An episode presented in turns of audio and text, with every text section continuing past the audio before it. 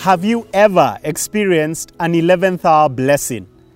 In case you're wondering what that's about, you are at the right place. This is CITAM Church Online. My name is George Murichu, and what a delight to be able to share with you an encouraging message. It's been a chilly season, but I believe that this will warm your heart just as it warmed mine. The 11th hour, those two words are common words, words that we use every so often in our conversations with, with one another. And it's interesting how the Word of God has shaped language, not just the English language. Almost every language has been shaped, influenced by the Scriptures. I digress. We're talking about the 11th hour. And the 11th hour refers to something that happens uh, just at the very last moment in the nick of time.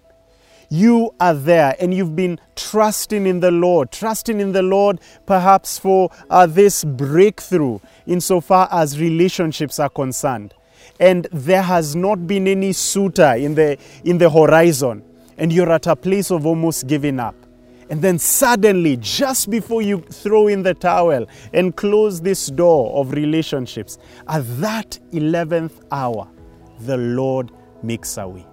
And that's the blessing I'm talking about. And it's not limited to relationships. The blessing I'm talking about here, the 11th hour blessings, are blessings that we can see in Scripture of, of God showing up in the human space when deadlines seem to be just coming to, uh, to a close, when the window seems to be closing, and the Lord showing Himself as the author of time and showing that He is able to turn things around. And I want to just highlight one or two stories. One is in the Old Testament about David, David's anointing as a king, second king of Israel. It happens after Samuel had Jesse parade seven of his sons. And Samuel is here. I, I, I, can just imagine what he's thinking to himself. It's not this one, it's not this one, it's not this one, uh, insofar as what the Lord says to him. And at that 11th hour, the Lord was able to uh, spotlight David.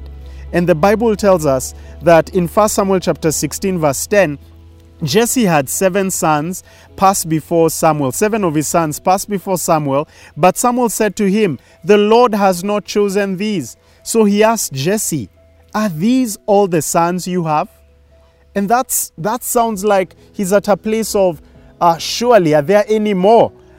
And then Jesse, it's as if he remembers they still the youngest. And Jesse answered, He is tending the sheep. And Samuel said, Send for him. We will not sit down until he arrives. And then verse 12 records that blessing. So he sent for him and had him brought in. He was glowing with health and had a fine appearance and handsome features. Then the Lord said, Rise, anoint him. This is the one. I think about this. I think about how David was was was clueless. He was going about his business unaware that the anointing for the second king of Israel was happening. But the Lord had earmarked him. The Lord had put his mark on his man. And there he was out there tending to the sheep. But at the 11th hour, the Lord was able to uh, cause him to surface and bring him right there, out of the periphery, out of the fringes, and bring him to the center of action insofar as God's purposes were concerned. I want to encourage you that God's purposes cannot be thwarted, they cannot be frustrated, they cannot be undone.